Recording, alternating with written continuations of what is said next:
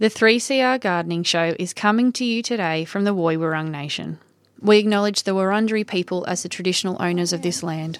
We recognise the practices of care and cultivation of the land and waters by the First Peoples and pay our respects to their elders past and present.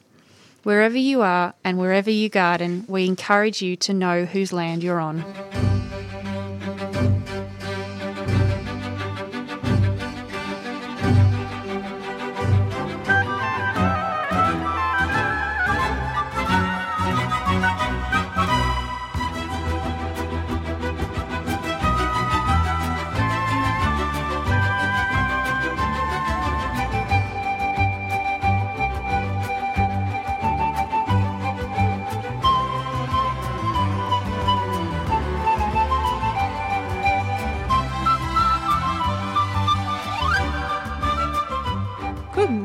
Everybody, and welcome to the 3CR Gardening Show. I'm Emma Herd, your host for today's show. I hope everyone out there's got a lovely cup of tea in their hand and ready to listen to our lovely guests. So, this morning in the studio, I have with me Karen Sutherland, a garden designer, writer, teacher, and speaker, and the co author of her book Tomato Know, Sow, Grow, and Feast. Hi, Karen. Morning, Emma. How are you today? Good, thanks. How are you? Yeah, not too bad. And it's really warm and making us think of spring. And so, as we were just discussing before, contemplating sowing tomato seeds. Yeah. Yeah, it's a it's a getting good time that to time. start, especially if you've got a polytunnel, or you can just keep them inside, can't you? Uh, you can also make a really cute little self Uh, using a large foam fruit box, one of the higher ones, you can sow directly into those if you space them really well, so you don't have to prick out. And um, put potting mix underneath your seed raising mix. Put some plastic over the top, and uh, hey presto, you've got a homemade greenhouse. Fantastic. Oh, we can talk a bit more about that because that's yeah, that's a great idea. Hmm. Cheap and and I imagine the polystyrene helps keep warm. Yeah, it's Yeah. a really good insulator. So Oh, I like this idea. Well, I've got another wonderful guest to introduce. We've got talented plantswoman Emmaline Bowman. Good morning. Thanks for coming in, Em. Um, she's a landscape architect and director of STEM landscape architecture and design, uh, amongst many other great things that she does. So, yeah. Good morning, Em. Yeah, it's good to have you in. It's lovely to be in. Yeah. Been a little bit of time. What have you been up to? I have been very lucky and been overseas for a little bit. Oh, Yeah, fantastic. so- Did you see? I think you sent me some photos of some Oh, great yeah. places you'd been to. Yeah, we um. So my partner's from Norway, and we went and visited his parents, and we did a hike through it's like northern regions of Norway through Tor- Trolltunga. Um, it was a very hard hike. It took Yeah. like twelve hours, but Yeah. beautiful. Yeah. Um, I just from the pictures you I saw on your Instagram as well. It looked really sunny too, and I imagine like you can get really easily sunburnt. Yeah, well, Like- in this area, you've got sort of, um, I guess there's bits with snow, and so you get the reflective sun there too. It's like daylight for Yeah. most of the day, except for like three to four hours twilight. But um, I tell you what, you feel very happy because it's a lot of vitamin D. Yeah, and some very interesting plant life, I imagine. there was fantastic plant life, Mm. like things you sort of go, oh, this looks like something from home, and then something that was just completely different. Yeah. Um, Did yeah. you have anything you used to like help you ID things as you went along? I used my little Plant ID app. Yeah. Um, I also had a little book that I bought, um, and I had my partner translate some of the words because it was all in Norwegian. Oh, that's helpful. Yeah, so I tend to like to bring my books because internet never really works out in those places. So you have to take a photo and then go later. Yeah. So I always bring my little books along. Yeah, very Yeah, smart. yeah. I think that's really worthwhile doing. Yeah. I bought in a book today, actually.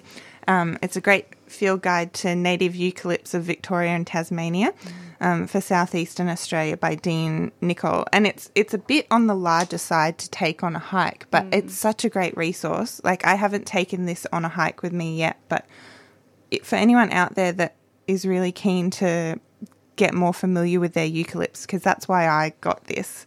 They're so hard. yeah, Yeah, it's so quite hard. tricky. Difficult. And this has great images of, you know, the the seed pods and the leaf mm. the leaf arrangement and shows you even the area in which you'll most commonly find it in Victoria. So then you can kind of rule out certain certain ones based on where you are in, in the That's state. how I have to start because I mean I always remember a tree surgeon friend saying to me years ago that unless you've got well, if, if you've got the area it comes from and it's Mm. not in the city where you don't know what's been planted, but if it's in a in a bush area, so you think, well, okay, a map's going to be reliable. Yeah. But other than that, you know, you need the, the bark and the new leaves and the old leaves and the buds and the flowers and the seed pods. And, you know, I just remember thinking, okay, I'm not going to be identifying those anytime soon. That's the thing. You need all those things, and so this has been so lovely, so well put together. This book. Um, I think the book design was by Annette Annette Borner, and a lot of seedling paintings by Ian Roberts, and just like the work that's gone into it. I mean, you've written a book, you know what that's like.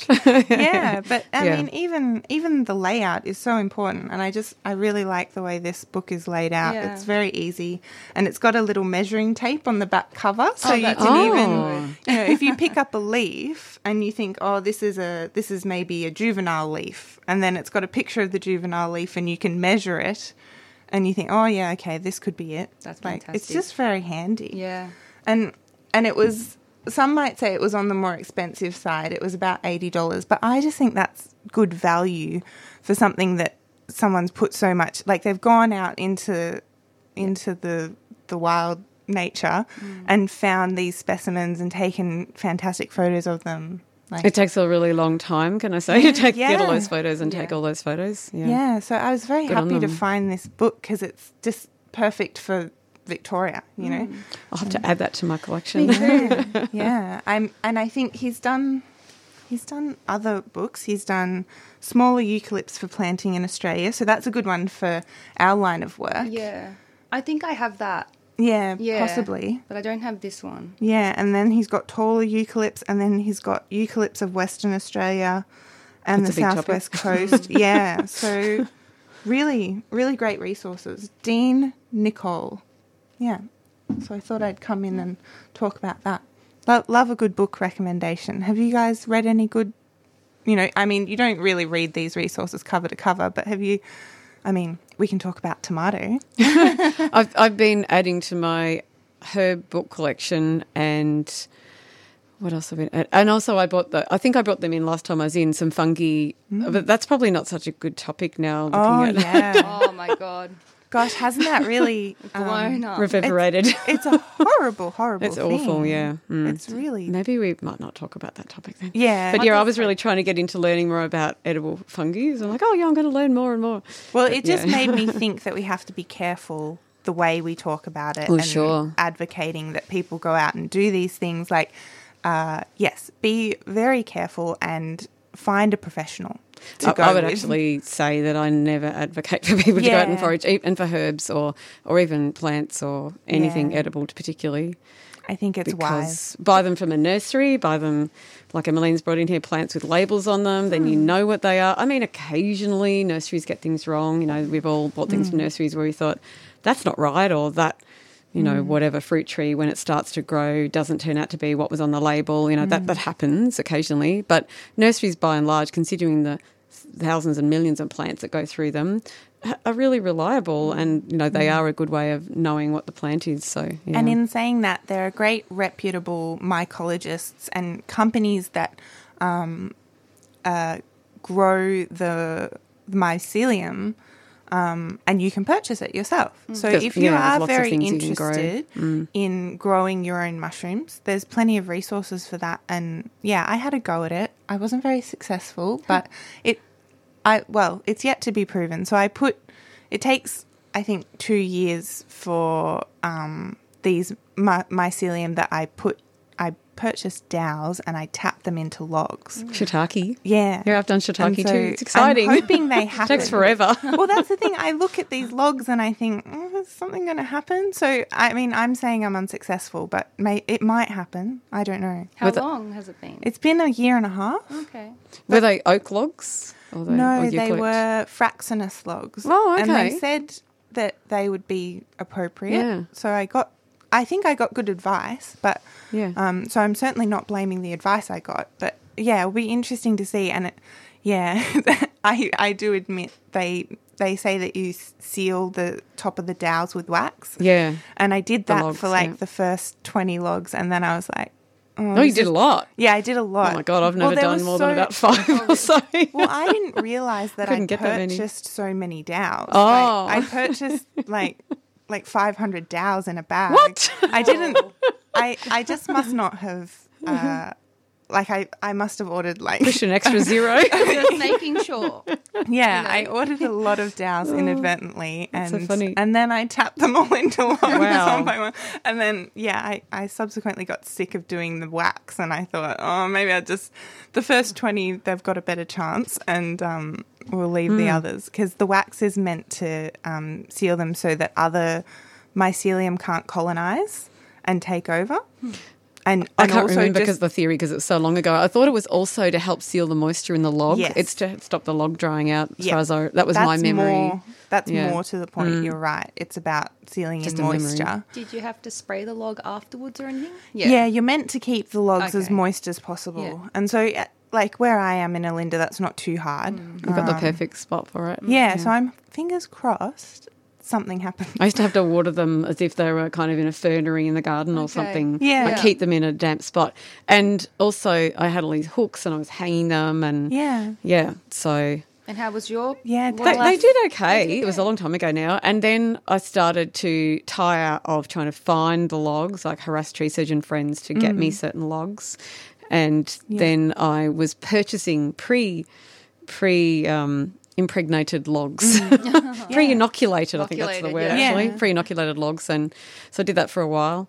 That's and cool. sold some of them at open gardens and stuff for the fun of it, and they looked really spectacular. Yeah, when they you, do. You know, they looked really lovely. I know. Um, I think Joost does quite a bit of mycelium stuff, and there's a there's a lovely bakery near us that often has a huge vase of his flowers because he does floristry. And then one time he must have brought in an inoculated log, like just Oh. and and sat it up in the in the front near the counter. And it was just beautiful. It was just like these huge bracts of like um sulfur colored mushrooms like yellow sulfur yellow.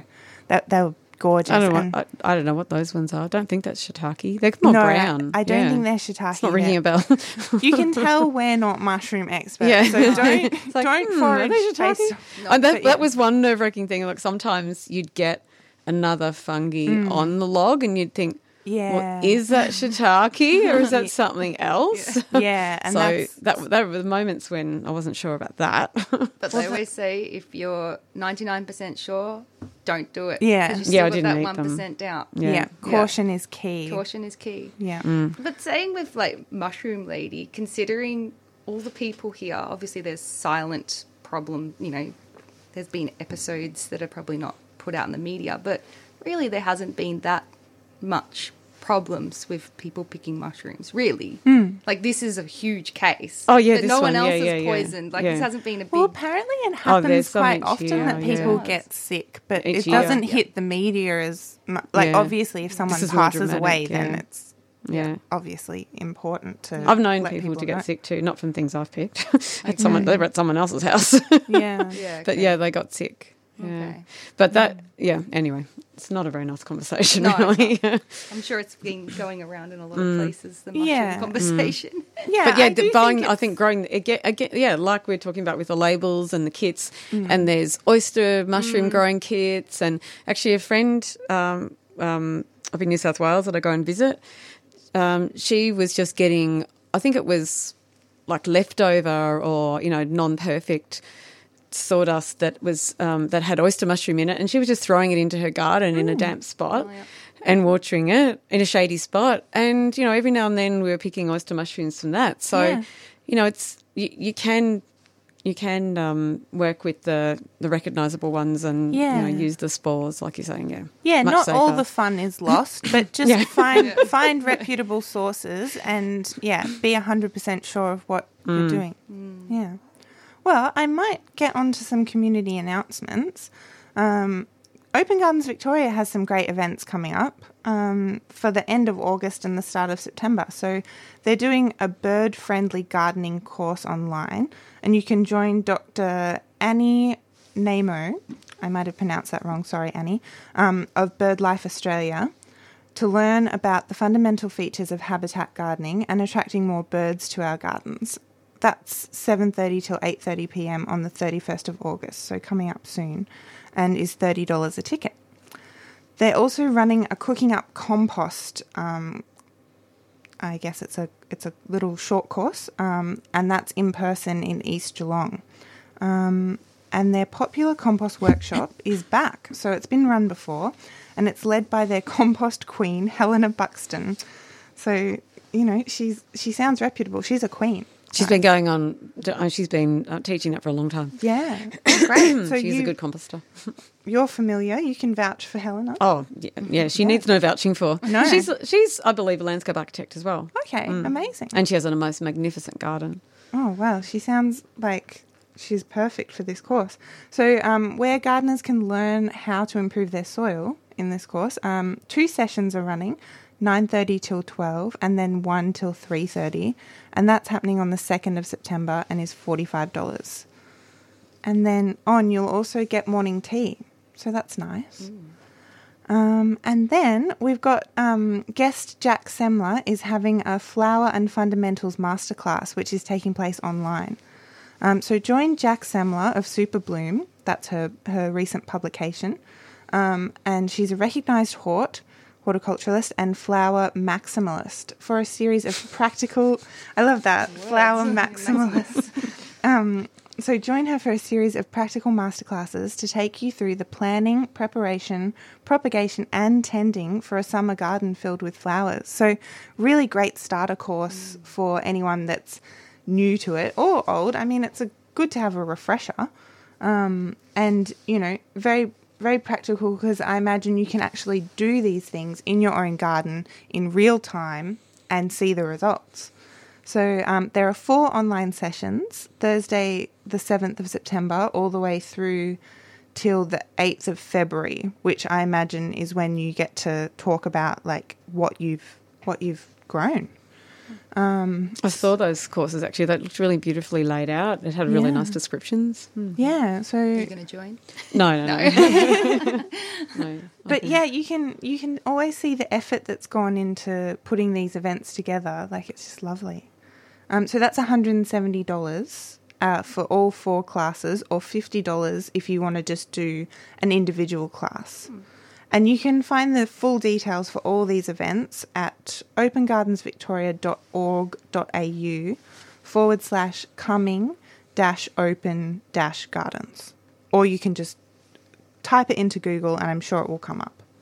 So um, there's one other event. Here we are. The 38th Western Region Garden Clubs Conference, and that is 10 a.m. on Saturday, the 26th of August. Um, its focus is dry climate gardening, and that's being presented at the Melton Botanic Gardens. Um, the main speaker is Jane Edmondson, and then Simon Rickard and Professor Tim Entwisle will be there. So they're all presenting, I'm sure, on great topics related to dry climate gardening, and all really knowledgeable people. Um, and And a great location. yeah, it's a great location. And then on Sunday the twenty seventh, so it's it seems like it's two days um, of events. You can take a guided tour of the botanic gardens and see the dry climate plants that have been spoken about. So it's forty five dollars per person, including GST. And registration is at 9 a.m. on Saturday, the 26th of August. So you can find more information at www.fmbg.org.au. So that sounds like a really good one. Any other events that you guys want No, to chat about? I was looking through my calendar thinking, Yeah. you know, just It can classes, be a bit but of not a- events. Yeah. Oh, classes. Oh, one of them next. Well, two tomato classes. Oh, actually, I could advertise one. One's Hmm. for Stephanie Alexander, so that's a closed one anyway. But there's one at Doncaster. Um, I could put that one in. Wait, Yeah, wait, wait, please. wait, just a moment. Sorry. That's Uh, fine. oh, the sixth of September at six p.m. till eight p.m. Oh, sorry, beg your pardon. Six thirty. I was put in half an hour earlier. I was thinking, hang on a minute. Six thirty p.m. till eight p.m. at the um, Doncaster. Um, what would you call it? Precinct. It's in the. It's in the. Um, the auditorium halls upstairs, upstairs usually. So you've kind of got the library to the left as you drive through into the car park off Doncaster Road, and then the the hall or the the big building where all the classes are is um, to the right.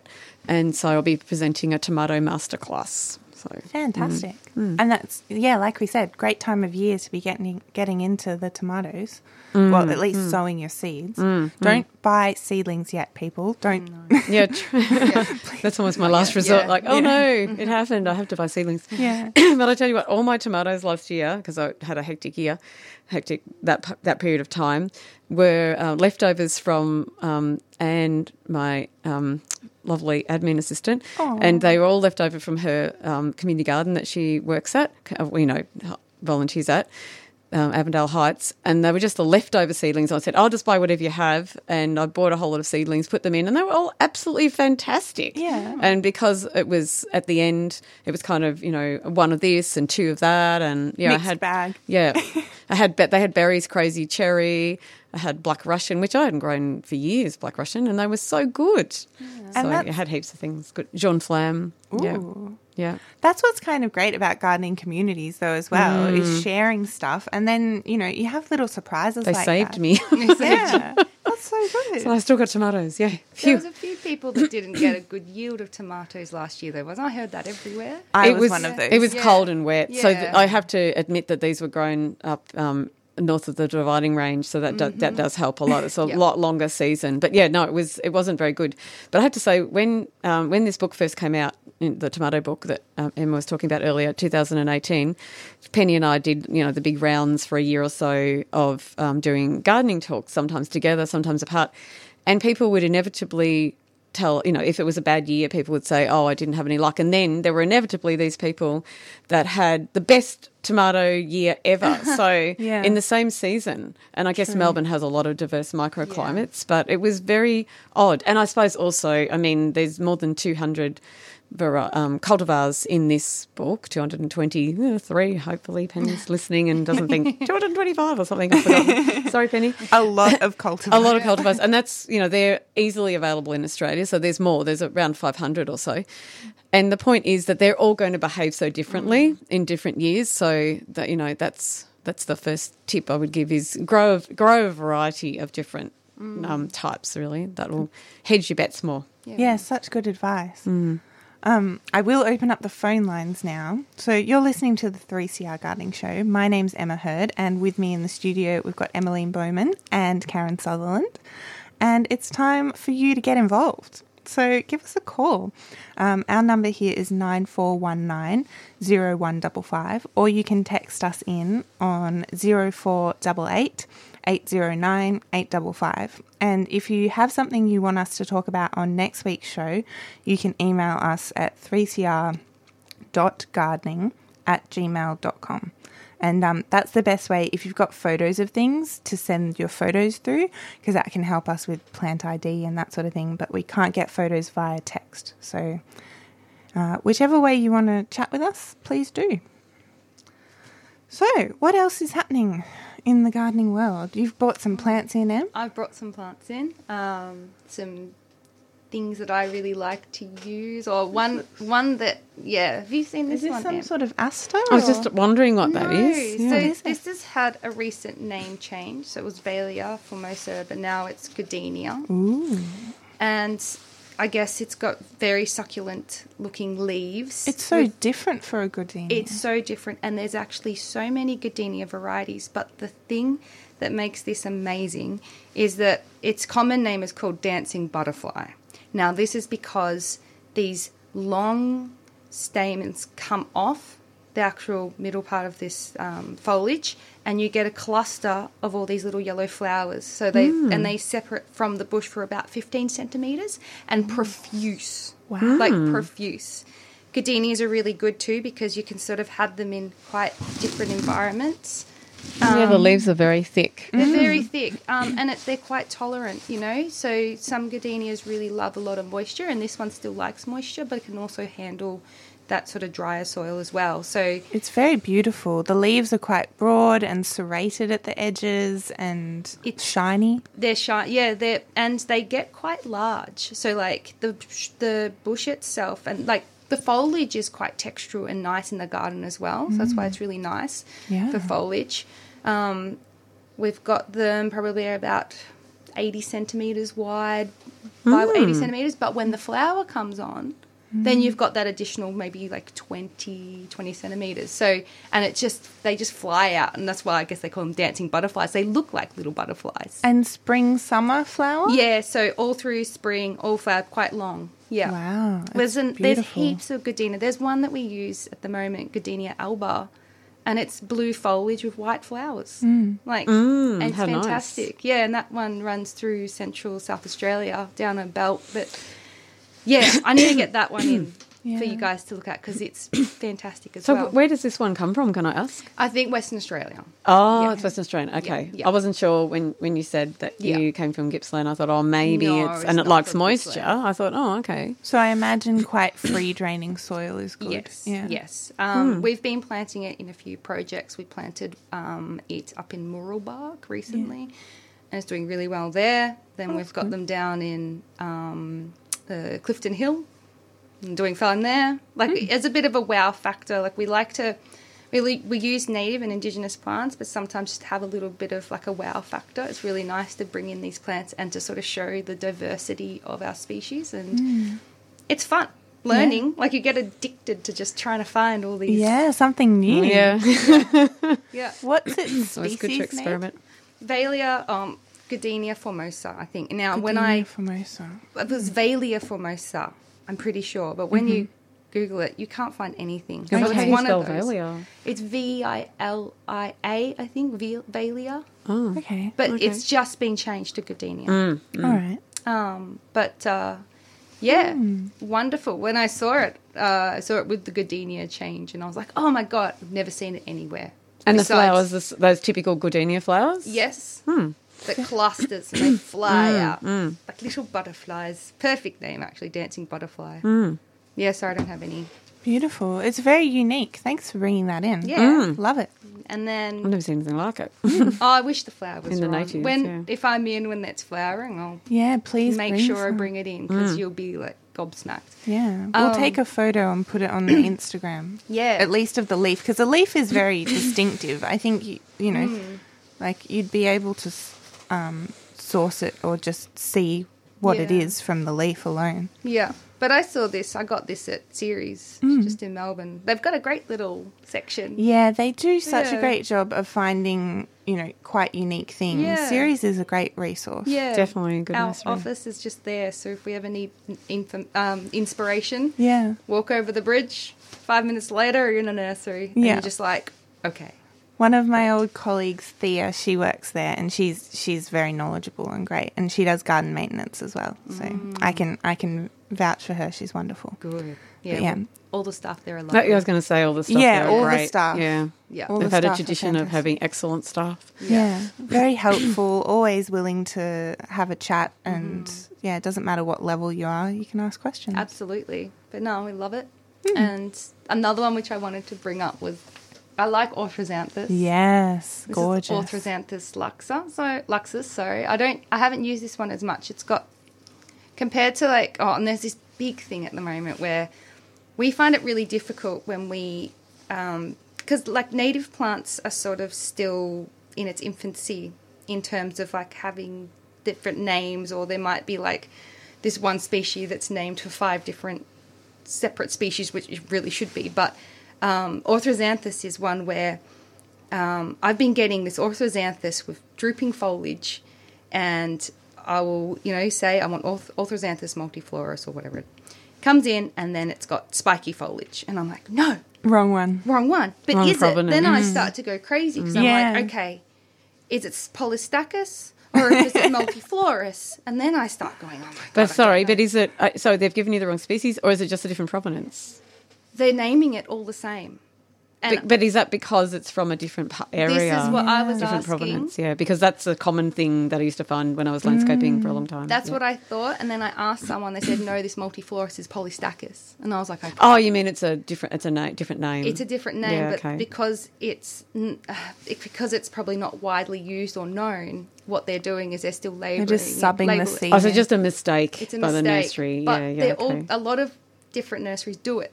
So it's all With coming that under particular plant, you mean? yes, Yeah, yeah, yeah, multiflorus. yeah. So it's um, pol- Polystachyus. But anyway, so this one is Laxus, but um, Orthrosanthus is lovely. It's I I think it's quite underused. it's beautiful, so Yeah. delicate. Yeah, and, and- just the the pop of blue Yes. is really nice. Um, they're they're sort of almost like an iris flower. Yeah, it is, Like- And it's a morning iris, so all the flowers will pop up in the morning. Um, Laxus is a little bit more dainty than um, Multiflorus and Polystachyus. The flowers are a bit smaller. I feel like it makes it look like a little bit more like a meadow plant, if you'd like to call it that. Um, the foliage is more upright. It's a very beautiful plant that you can interweave other species through. It's very handsome. yeah, Yeah. yeah. Mm. So it's and yeah. it gets it's about eight hundred high. About, oh, I think that's more for um, Polystachyus and Multiflorus. Okay, this is smaller. I think, yeah, Laxus is small. Again, I haven't used Laxus that much. I've got it because I'm just like, ooh. And would- thing. Would you plant that around like the periphery of a wetland? Would that be like a, ma- a marginal? Po- Polystac, if so, I have you have to be kind of careful as well because you don't want to be planting something that's not there. But if it is like in a contained spot, um, Polystachyus is probably better suited because it likes wet. Um, Laxus, again, it says here that it does like moist soils, so this one would do quite well in a moist area.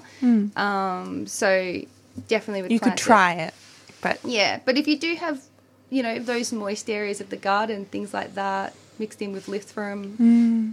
Fantastic. Like colour display too. I love it. totally. Yeah. it's very beautiful. Hmm. We'll And- take another photo. We'll take a photo of that and put it on. It, it also looks like you know like foliage plants when they when you're having to maintain them over time and ha- a lot of them get a lot of brown foliage. This hmm. one doesn't actually look like it's. It just gets gives you the feeling that it's not going to get a lot of brown foliage. It has to be continually taken off for it to look It does, decent. yeah. So it That's looks a like it really would just good sit there and look nice. The yeah. multiflorus that I've had in my garden for about three years, it just seems to weep. I've never had any brown foliage. Mm, that's Never. that's a big factor because Yep. when people buy plants and then they, or if you want, you know, if you wanted to encourage people to Mm. try something different in the garden, and then you know, yeah, they get a lot of brown foliage Yep. or Yeah. look ratty, then yeah, they just don't get well received Yeah. by. That's your such average a great point. Yeah. It's Yeah. so it's so nice to find something that is genuinely lower maintenance, Yeah. like Mm. especially in a grassy type sedge or plant like that. Yeah, I'm surprised it's not used more. I mean, I went to Tas- when I went to Mon- Mona in Tasmania, they had it in the plantings through there. Looks fantastic, and I was like, so so much nicer to use that than some of the other monocultures that are Yeah. always used. So, anyway, nice there's a little one. share, but yeah. Thank you. No, That's so good. Um, I got my last one, which is a fringe lily. Ooh, Usually they're yes. very hard to look after, and I thought, oh, I'm just gonna give it a go, and I'm gonna put it in a in a pot. Um, yeah. And how's it going? Well, I've only had it for a week. Well, so far so good. I mean, it's looking healthy. It got flower like I had small ones, and now we're getting bigger ones. But Yeah. um, flower heads. So we'll So, see. what's the botanical name for the fringe lily? I always find this hard, but it's uh, multiflorus. Yeah, beautiful. so we've got another multiflorus. Um, Yeah. But um, beautiful Gorgeous. pink flowers with little delicate fluffy edges. Um, you find them up in Shepparton area. I've Oh, I haven't in- seen them up there, but they, they might well be, but maybe not in the farming areas. It's like I saw Whereabouts them in in Shepparton? in um, the forested areas. Um, you see it through the um, grasslands up there. Yeah, okay, I'll have to Um, look out for it. Yeah. I saw some. I got really excited when I saw one when I was down near Waterloo. That's kind of close to the Grampians. Um, when you see this in the wild, you're just like, wow. Mm. For cultivation, I didn't think it was.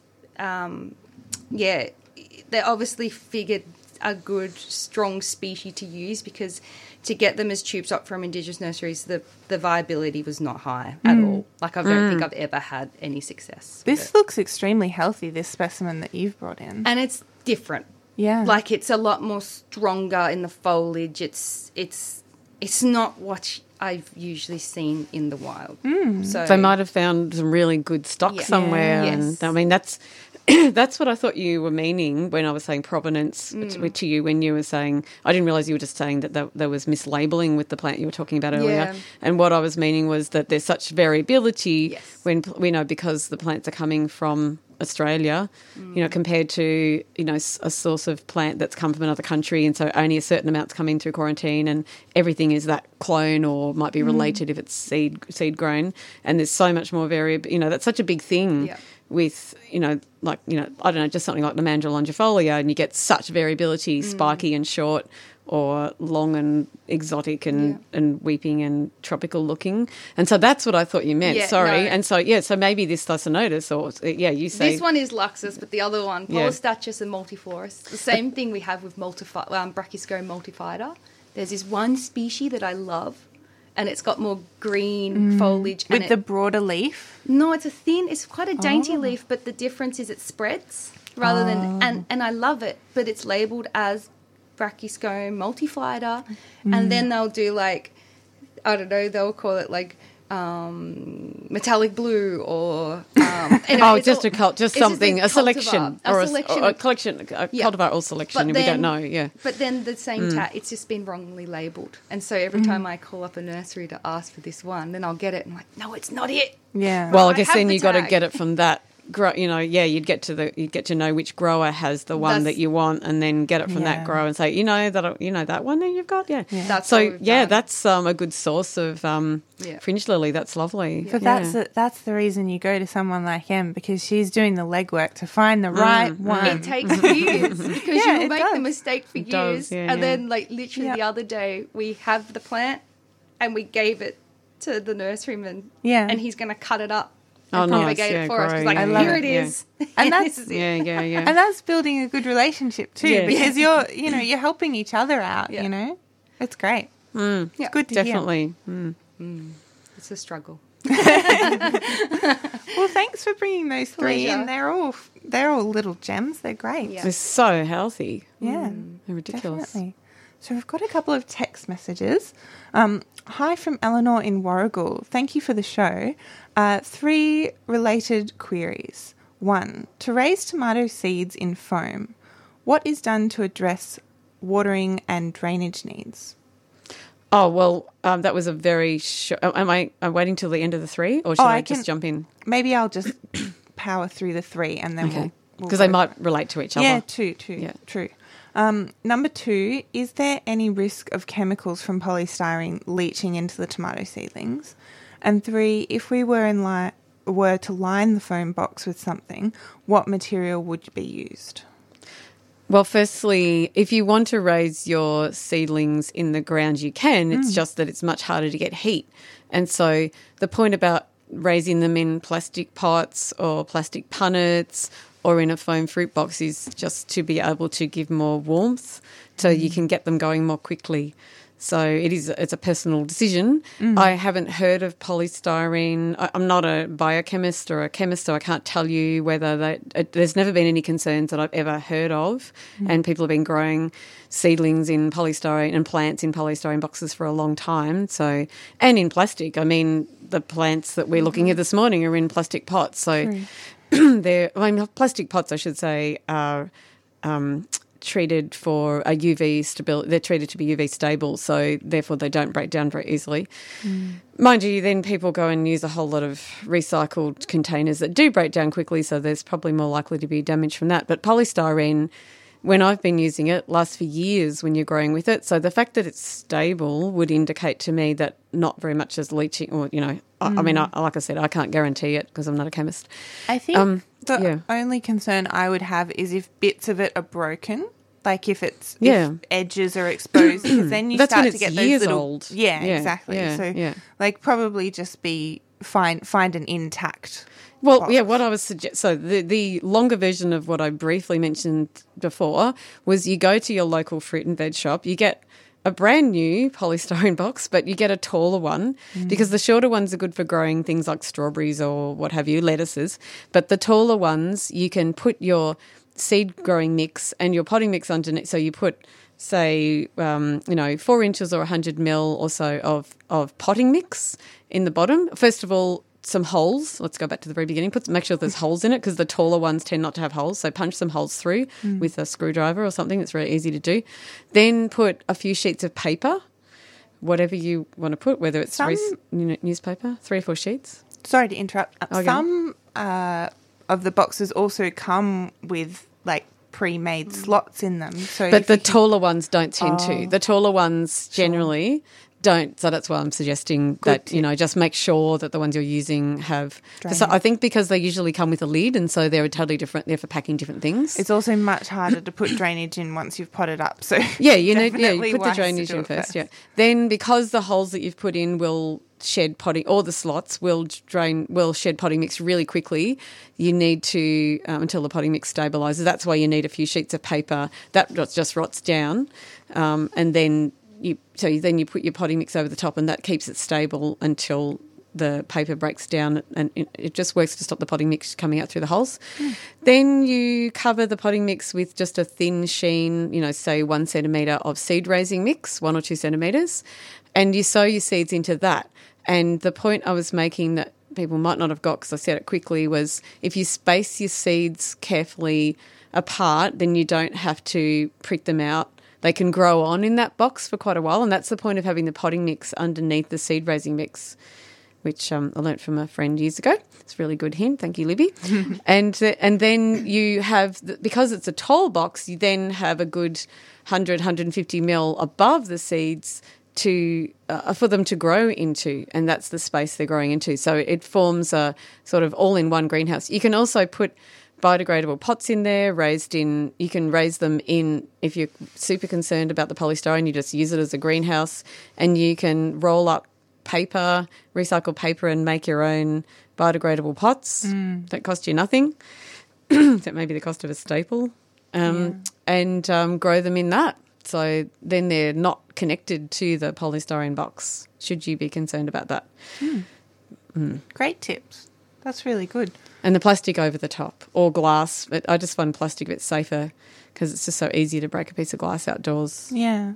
I suppose if you wanted to line the, the polystyrene box with something, you'd maybe use coconut fibre. Or geotextile fabric would Yeah. be the easiest. Yeah. I Yeah. used to work at um, an Shade cloth? aquarium before, and there were so many foam boxes that would come through from the fish.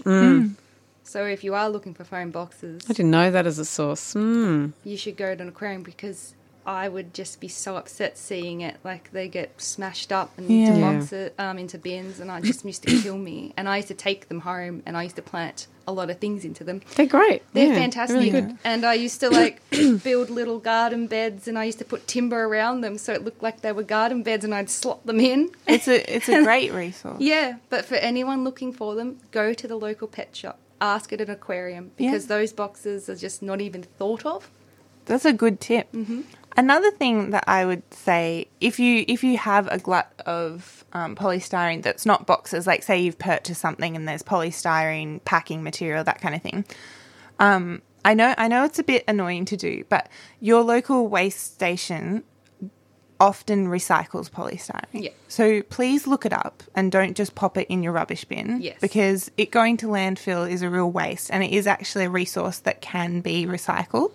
Um, And so- many of many of the that's one of the things when you go to get it from your I don't know whether you, it doesn't sound like the aquarium that you worked was, at had this it, was but 12 years ago. Okay, So- well, so- and even though there More- would have been things in Yeah. practice then, but well then even then I was doing things with polystyrene boxes that long ago Mm. and there were places recycling it and that was my point that you'd go to a fruit and veg shop and they'd say oh they all just went to the recyclers and you just you had to learn which day they'd send them off so that you could get your boxes when Mm. Yeah. you're using them for things so And I'm sure lots Yeah. of listeners know this, but yeah, it's it's worth just saving it up if you've got room and wait until you're driving past the waste station and just drop it off. And it's often a free service. And I know it's a little bit extra work, but I, I there was do it. there was a big one at Footscray at the time but Yeah. I haven't been over there for a long time to check so, yeah, I mean, I, I will say it's not all local waste stations. Sometimes you have to go out of your suburb, but mm. it's worth.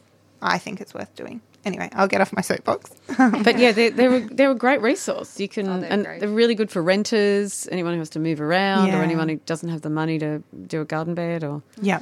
Yeah. It's really good. Cheap gardening, guys. Yeah. Mm. I love it. We've got a couple more text messages, but first we've got a phone call, so we'll take that. Hello, Pat. Thanks for Hello? holding. yeah. Hello. Hello. How can we help? Can you hear me? Yes. Oh, good. Look, uh, number one, perlite. Yes.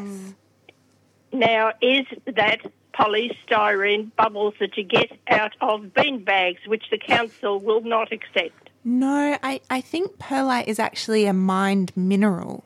I I Oh. believe. Perlite. Uh, yeah, I'm I'm not. byproduct of. Um, I've it is from mining. Um, Yeah. Oh, It's I almost. also, Yeah, it's a natural occurring mineral. Yeah. oh, so you can't use bubbles out of uh, bean bags. No, definitely not. I wouldn't. Thank you. not. Yeah, That I would be a wondered. way I that just you can down.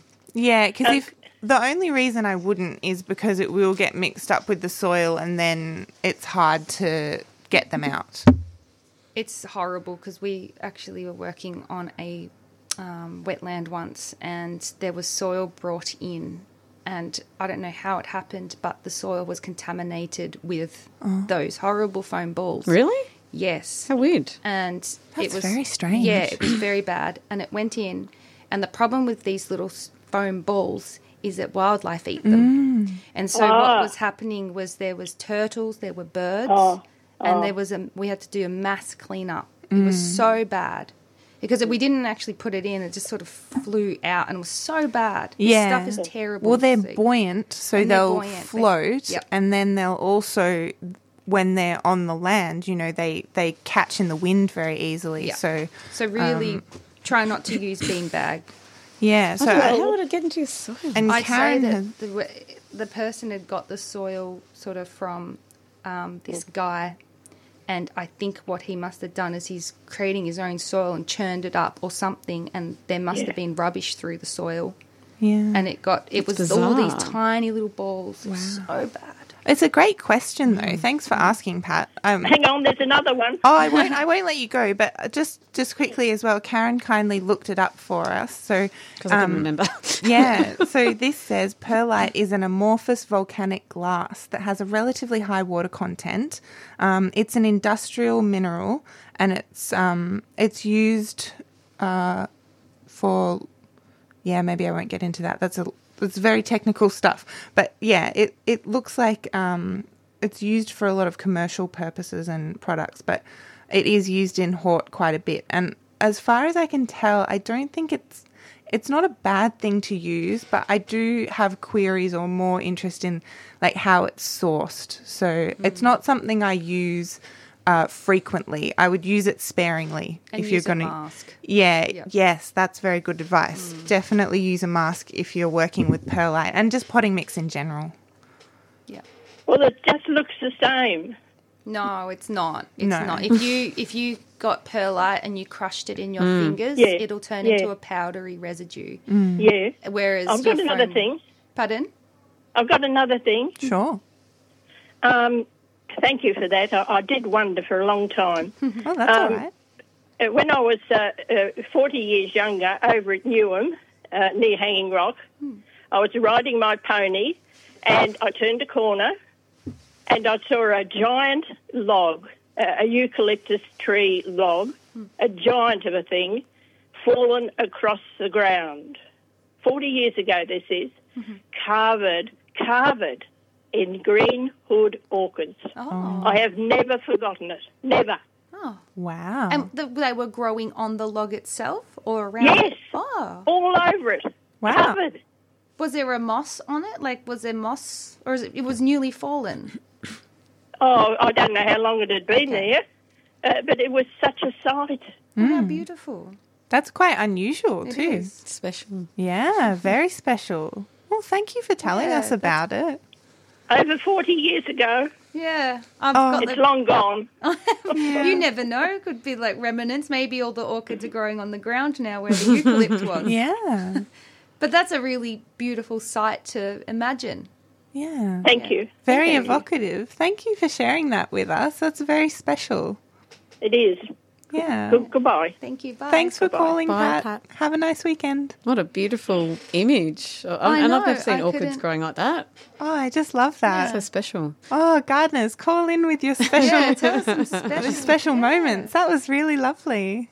That's Aw. fascinating. Yeah. I'd love to see that. I love it too, the image of her riding through Yeah, the forest on on, a her pony. pony. I love that. That's just so sweet. No. Like a princess coming upon green hooded orchids. Yeah, oh. yeah. Oh, mm. It's like my Gosh. nan used to say. She used to ride her little pony to school every day. And I was like, imagine like going to school and then you all hitch your horses up there. yeah. You know, just It's the adorable. Whole, it's beautiful. Like all the kids going to primary school with all their little ponies. I love it. I love it. Yeah. And hopefully, Ponies co- all hanging out together during the Tell day. And now it's like you go in your primary schools and it's a mad rush of all the parents like, Yeah. get out of the way. Yeah, I need to true. go to work. very stressful. It's very Oh, different, Take us back it? to pony days Yeah. and green hooded orchids. Oh, yeah, yeah. Oh, what a lovely, lovely reminiscence. Well, we've got a couple more text messages. Hi, team. My father always grew portulaca in his garden in the 1980s, but they seem to be hard to find now. Are they best grown from seed or seedling? Any other hints? Thank you. Yeah, portulaca probably about 10 years ago were pretty easy to come by in seedlings. The fla- you're talking. I think they're talking about the flowering ones. Aren't Yeah, they? yeah, yeah, yeah. Mm. The little, they're the kind ones of you eat.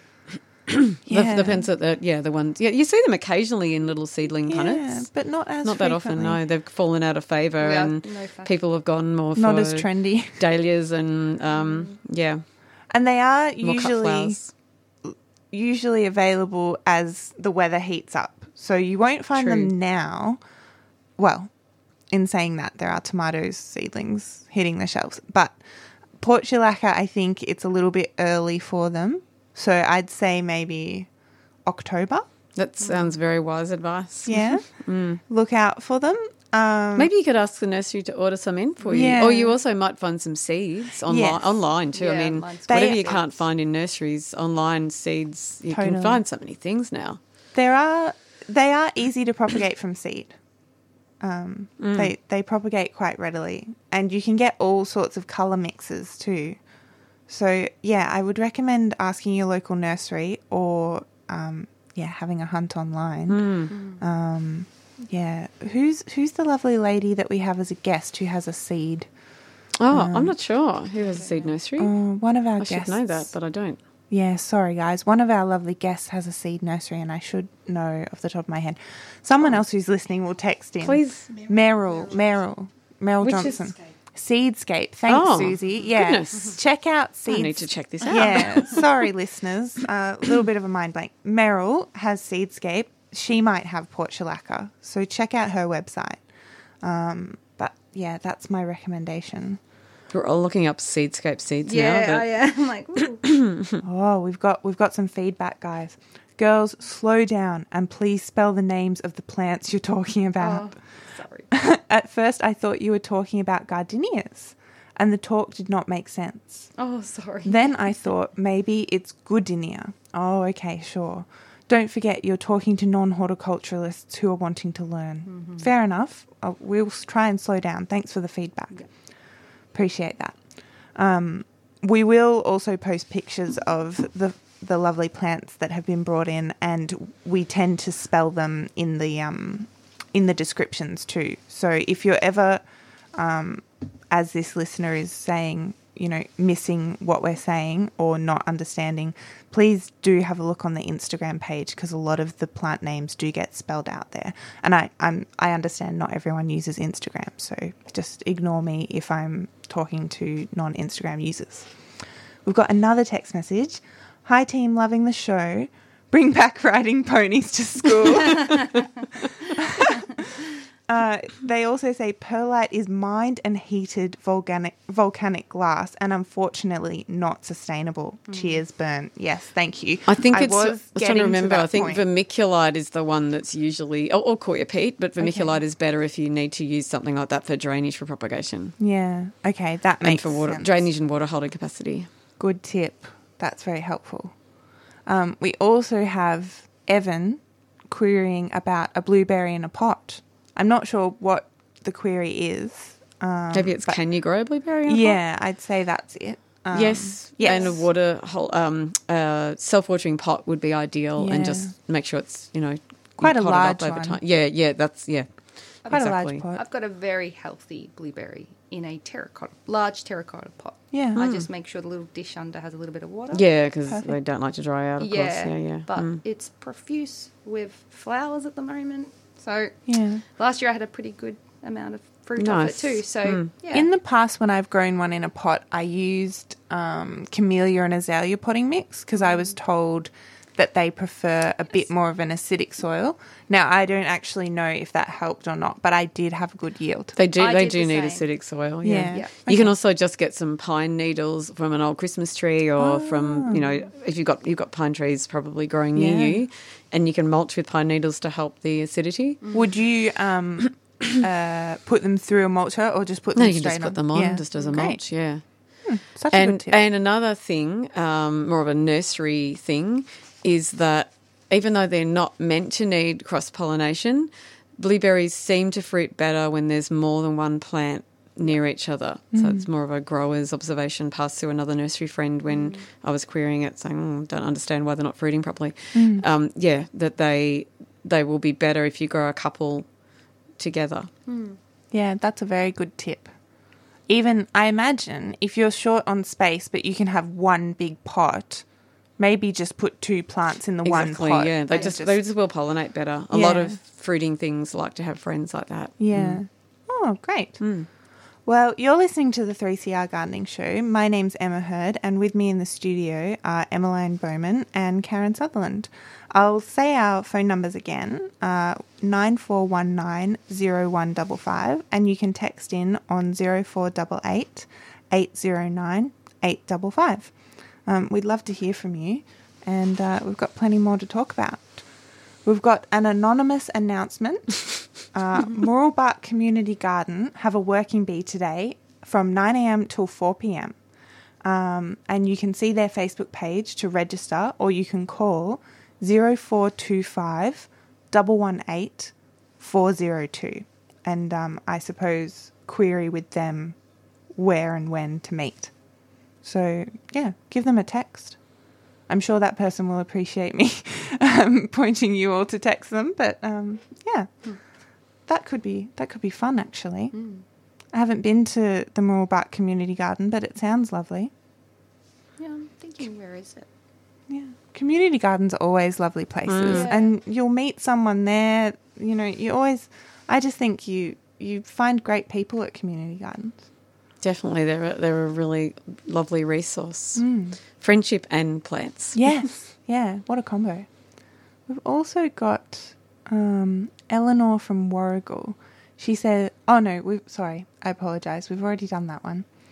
Well, so let's talk about your garden science, Karen. So, oh yes, so that's that's what I've been kind of doing. Yeah. Instead of um, like after this, I After the contemplated tomato. another book, and then thought, oh gee, that was a lot of work. Yes. So I started doing these because these are you can do this in a short time frame. Get your photo, you know, take your photo. So this was that's up on the family land. So and there's a nice chocolate lily. Speaking of lilies, so This is what I'm talking about. That's like just fruit. Mm. like that sign is so well laid out and just tells you everything you need to know. For listeners at home, it's got a great picture that's a decent size to really help you. You know, I mean, if you don't have the plant right in front of you, but I imagine you can put this sign right next to the plant. Yeah, that's what it's for. It's for schools and Yeah. all community gardens. Community gardens sometimes use them as well. So botanical name, common name. Of course, you have to keep on updating because the botanists will change the names. Yes. Um, just brief notes on cultivation and brief notes on uses, and then also symbols. So we've got about ten different symbols, or we have ten different symbols, and so the symbols um, help.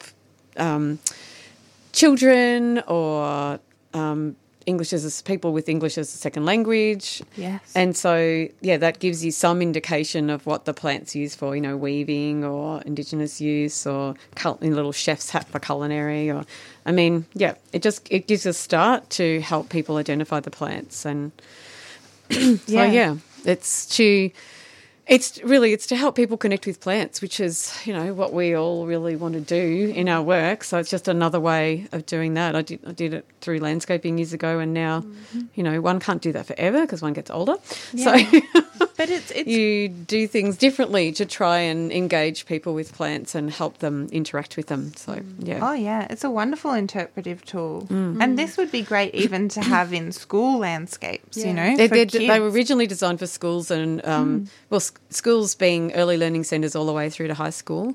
But the um, the biggest emphasis I put on the signs at the beginning was for um, bush food plants or, or native food plants, Yeah. and plant and there's some habitat plant signs as well, and there's some kitchen garden signs. So yeah, they're for they're for schools primarily, but Melton Botanic Gardens has quite a few um, and we sponsor them. And um, who else has a lot? There's yeah, there's various larger you know community organisations or groups that have got you know got quite a whole got, bought a lot of signs as well. So you might have yeah. to connect with Evan Gorky because he's he works on a lot of school like designing. School, Oh, okay, yeah, okay, And that yeah. could be a really lovely collaboration like to sort yeah, of yeah. Mm. he may like them and then you know shape some of his um, plant schedules around Mm, incorporating plants with these features you know and then years know, ago I couldn't when I was landscaping still full time I couldn't find signs and you were talking about budget before Emmaline and that was what that was the thing that used to get cut from my budgets. And so I'd be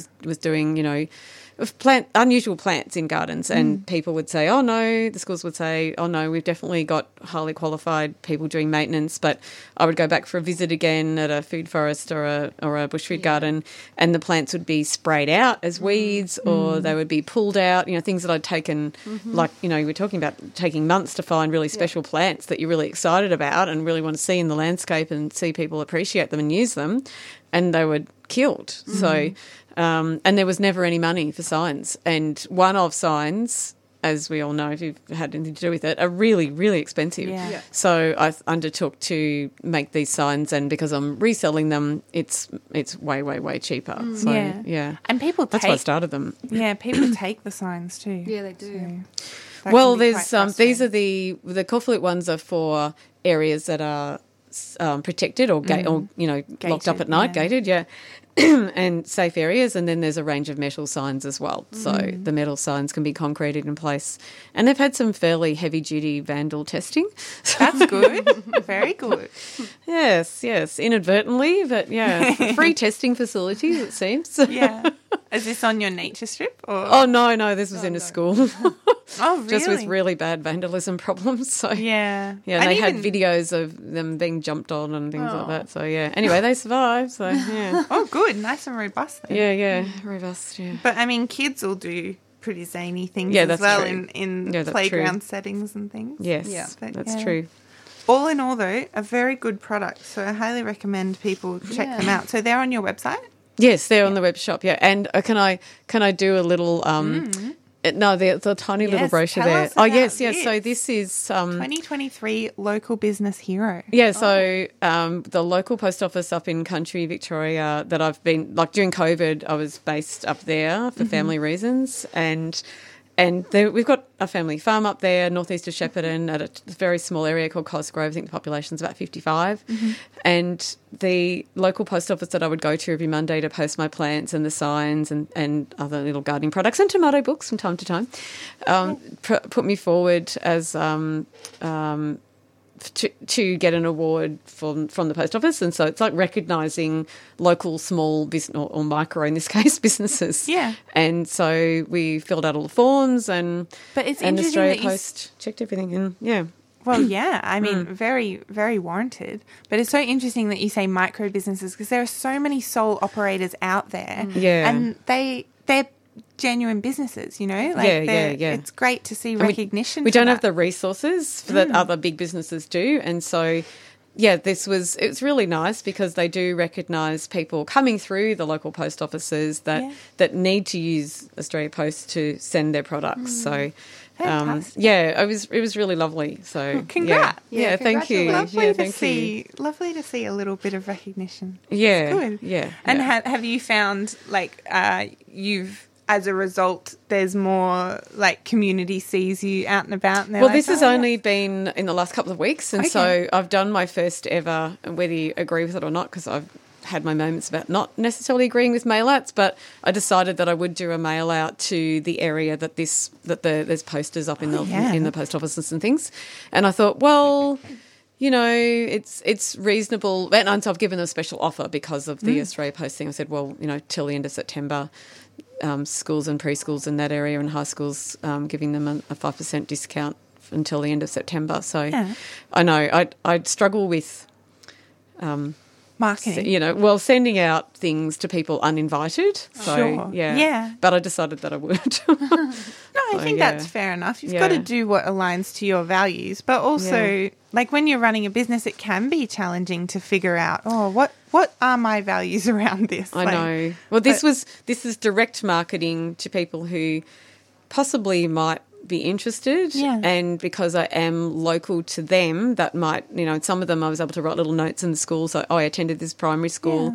Uh, my niece and nephews attended this. You know, I was able to write little notes, or I knew the principal, so oh, hello, or I knew the admin person.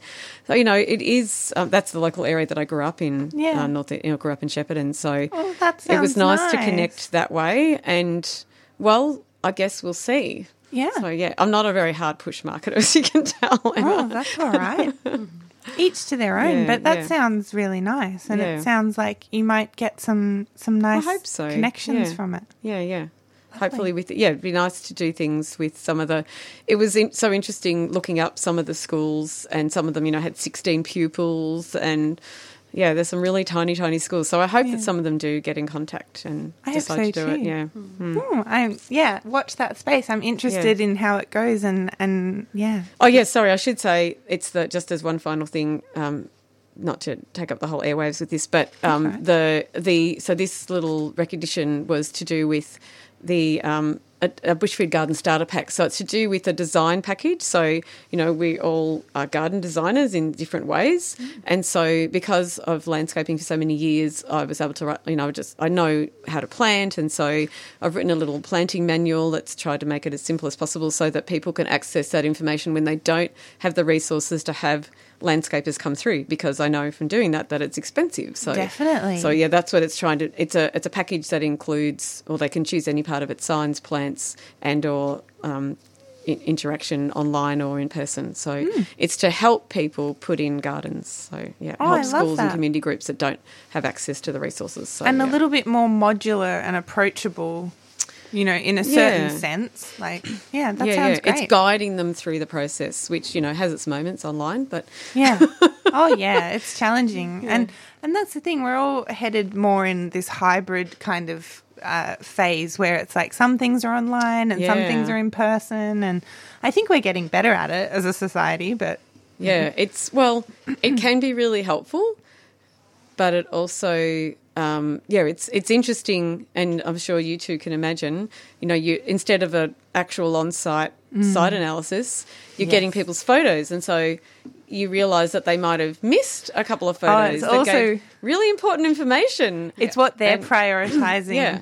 And then what you're prioritizing would be Um, very different. a recent one, just that you will laugh about, is underneath, or you'd be sort of, ooh, whoops, that could be could have turned out really badly. So now I'm trying to redress it because I only had a certain amount of information of these lovely mulched garden beds at a school, and then I was thinking, oh, there's kikuyu right next to it.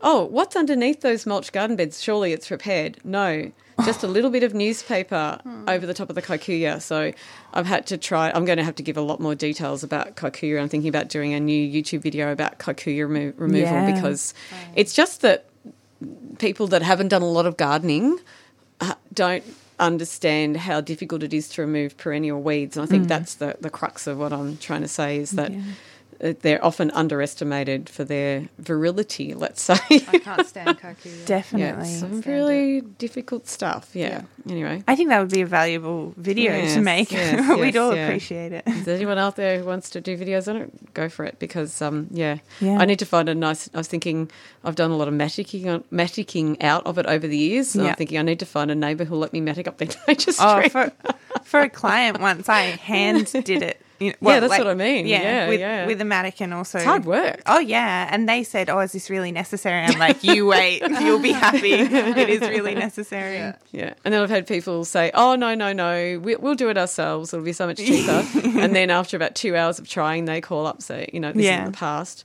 Please Yeah. come back. You know, Yeah. we can't do this because yeah, it's really, really hard work. Oh, it's a hands and knees Without kind machine. of job, and it's yeah. I mean, definitely, I do recommend hiring a machine and doing it, but some clients don't have the you know the capital for It's that. It's got to be big so enough to warrant it as well. So, Yeah. yeah. Anyway, Yeah. it's an interesting question, kikuyu. Mm. Definitely. Well, we do have some phone calls now.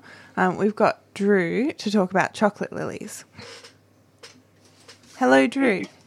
Good morning. Thank Thanks for being taking my call. patient. Oh, pleasure. That's fine. I'm happy to listen. Um, uh, just your uh, talk of the chocolate lilies earlier reminded me that I got given 12 chocolate lilies as a present, as a box of chocolates. And um, they've been growing beautifully in the back, but they're still in their tuber pots. And I'm one, I'm in the Eltham area. I'm wondering what and when is a good time to, to move them to something a little more uh, permanent. Now, I would. Yeah, well, if there's, it's good to do when they're dormant, but as Emmaline says, you can do you can do it now with care. Depends Yeah. if they're sprouting at the moment or not. Uh, yeah, they are sprouting. Yeah, are. because my tube stock is. So, I would- but it depends, you know. I'd probably put it in now though because it's still slightly cold and you can get Yeah. them in the ground. But um, yeah, Uh, So I can put them straight into the ground, can I? Not just into a bigger uh, pot. you, Yes. yeah, you can definitely put them in the ground. I put mine in the ground. I even put them amongst my vegetable garden. That's what I was going to suggest, actually. So yeah, that's you my can put them anywhere. favourite. I find that because of the tubers, they tend to like sort of quite um, friable soil, like you know, quite um, easier soil to move around quite easily. Um, But yeah, I would have a little bit of a play. But definitely, if you've got garden beds or if you want to put it in a bigger pot, you can. I find Uh, okay, I've got yeah. that choice. Yeah. And what what's their uh, the future for them? Do they multiply? Do they what what? How do they continue yeah. to exist, and how long are they likely to exist? So they have different ways that they can their longevity is in different ways. Sorry, um, the tubers tend to di- divide, and you'll get a thicker clump of, of plants. Um, Yep. When the flowers have finished, you get these seed heads, and as the seed heads dry, you will actually see like these tiny little black balls, and obviously they're the seeds. You can use them, and they drop around the plant. And you tend to get like more that propagate around the actual plant itself. Um, if you wanted to divide the tubers, you could divide the tubers and move them as well. Um, okay. Yeah, there's it. They they tend to disappear though in the winter, obviously. Yeah. So then you're Hey. like, oh, where'd they go? And then all of a sudden you'll get them again the next year. All So right. it's good to put them, from what Emmaline's just saying, yeah, put them, you know, nestled into a between some rocks or put a little, Yeah. put something to mark them. Yep. There's, there's going to be some information in a little plug for Organic Gardener magazine um, in the upcoming, you know, in a month or two magazine. Oh, I forget when it's coming out now. And there's going to be an online. There's an article I wrote. oh, I think I think this is going to happen. It was talked about, so I think I'm almost sure it's going to happen. That the article on native tubers, including chocolate lilies, and exactly which part to harvest if you want to eat them, is going to be. I'm hoping it's going to go online on the blog. So have a have a look out for that on the Organic Gardener blog and see if it comes up. Thank you very much. That's doesn't very it? important. I And like didn't mixing realise I mine. could eat them. Yeah, you can eat them. I I like can have mixing my mine chocolates with and bull, eat them too. yes. I like mixing Hey. mine with the bulbine lilies too. Mm. Okay. They have a fairly similar growing way as well, and you can still eat those tubers too if you've heard of them before. They're delicious, actually. Mm. They're my favourite. Yeah. because they're so big. yeah. And the chocolate lilies, you can also eat the flowers, but you can't eat the bulb. Apparently, you can't eat the bulbine lily flowers, mm. which I discovered in the last year. Something I've taken to doing in the garden, or actually, it's more my husband. I should give him credit. He's uh, sometimes because I like to have a label on things that are going to disappear in the winter or an indicator. You mm. just get a little piece of bamboo mm-hmm. and write the name of the plant on it, or even sometimes a, like a rock or a pebble. And just get Yeah, your, rock get your rock labels are nice. yeah. Yeah, and if it's mm. got a, a, a reasonable surface, I mean, I just take a texture and write write the name on it. So I love how Thank when you. we've Oh, thank you. I love That's how when all we right. talk about flowers, it's been opening. Oh, Our yeah. morning iris Yes. is opening up with its morning Did you get a photo of it? It's so I took some flowers, um, photos before of the flowers, so we'll make sure we put that on the internet. So delicate. Thank you for calling in, Drew. Did you have Thank any you other very much. questions? No, that's fine. Thank you. Good to chat. Bye. Bye. And we've got another caller. We've got John from Melton Botanic Gardens. Hi, John. Good morning. How are you? Good, thank you. How are you? Oh, terrific. Thank- Did I did I say something wrong about the seminar next week? Oh no, you said it's really great to put out there. Oh, good. But I, I just want to clarify how many places we have left. Oh, thank you. You, you must book and pay for your ticket. Uh, we've got eight places left. Oh. Uh, that takes that'll take us to uh, hundred paying participants. Um, so it should Getting quick. We're holding it at the um, the Melton Community Hall, um, and the Sunday is open to everyone. It's not really part of the conference, but we tried to encourage people to come to Melton for the weekend. So we gave them the conference on the Saturday and then tours of the garden on the Sunday. But it, it is open to everybody to come on the Sunday. Uh, Rotary will be um, holding a sausage sizzle. The Lions Club of Bacchus Marsh have brought their train, so there'll be longer tours of the garden. Well, you, you go a longer way, but 15 minute rides for a $2 donation on um, on the train, and then we'll be running some short guided tours of the north end of the garden that covers all the themes across the whole main garden. So that'll be really good. Oh, that does sound great. Well, Yeah, thank you. and um, can can I just add something Sure. to say um, the Bush Foods Garden and the Edible Eden design signs are being read by everyone. We've got them through there, Oh, and Thanks, um, Edible Eden Design have um, sponsored the Bush Foods Garden, so we we really welcome that. We've got the Victorian Volcanic Plains Garden is sponsored by Newport Lakes Native Nursery, so we get top up plants and other things for those, and they help us out in a number of ways. So that's really good to see those, and we always welcome sponsorship, of course, being a, a community driven botanic garden on 27 hectares. yeah, that's very important. And yeah, hopefully some of our listeners might be interested in, in getting involved in supporting, whether it's via sponsorship or um, via coming and, and volunteering. Oh yes, or, or just joining the friends. Yeah. We um, we had a target 400 membership uh, for this year in our uh, 20th anniversary year, and at the 30th of June, when we um, count up how many members we've got, we had a total of 470. Oh, Wow. congrats. So, really but all that shows it's a strong group and it's got lots of support. Um, uh, well, we've got international uh, members and interstate members, so it just shows to council because it is on council land that there is strong support for a botanic garden, and we, we need that to keep getting funding from various areas. Yeah. So yes, Well, um, well done to you and your committee colleagues. I imagine it's a lot of work and um, it's much appreciated by everyone that goes to the gardens. They're very Yeah. hardworking out there. I think there's Yeah. something in the water in Melton. yeah. Really good. Uh, it's funny. Could I just uh, mention my experience of chocolate lilies? Sure. Um, well, we've we've got chocolate lilies that have been in the same 140 millimetre or six inch pot for over 10 years, and they, they just keep coming up. I haven't even changed the soil um, unless it um, drops down, and they, they flower and seed, and I think I've given the seeds to people to do that. So um, they're pretty tough Yeah. at that point of view. You do, and it was good that you pointed out they do disappear um, over the summer, and then they come back as soon as you get rain. But I think we just water ours all year. And the, the pale vanilla lily is also nice, and um, that's I've got some of that. That's out the front in a pot, and that's that's been there for years too. Yeah, I find the milleflorum, the vanilla lily, is a, like a larger plant, a lot bigger, and I really like that one as Yeah. a bit eh. more of a statement as well. All right. Yeah. Okay. Well, good, and keep up the great work. All right. Thanks for calling in, John. Thanks, Appreciate John. it. Nice to Okay. hear from you. Yeah. All right, bye. Wow, that's that's so interesting because I've never tried putting like keeping chocolate. And I hadn't heard him say that before. Chocolate lily in a pot, so it obviously likes being pot bound. That's really interesting because it's all this cultural information with a lot of these plants. You know, like the ones you're talking about that you've brought mm. in, Emmaline. You know that we don't know enough about yet because they're not widely grown. Not used, so yeah. there's not you know reams of cultural mm. information on them. So Well, that's I've- super valuable. I just put, like I said, I put the chocolate lilies amongst sort of my vegetable plants. That's where I think the future Yeah. of them is. If you want to grow them for food, because mm. you know you can get them out more, you can get them out easily. Yeah, So. but I've yeah. neglected my little veggie gardens. Mm. This like I've just been so busy, and so the whole thing's been overrun with I don't know everything now, mm. even viola.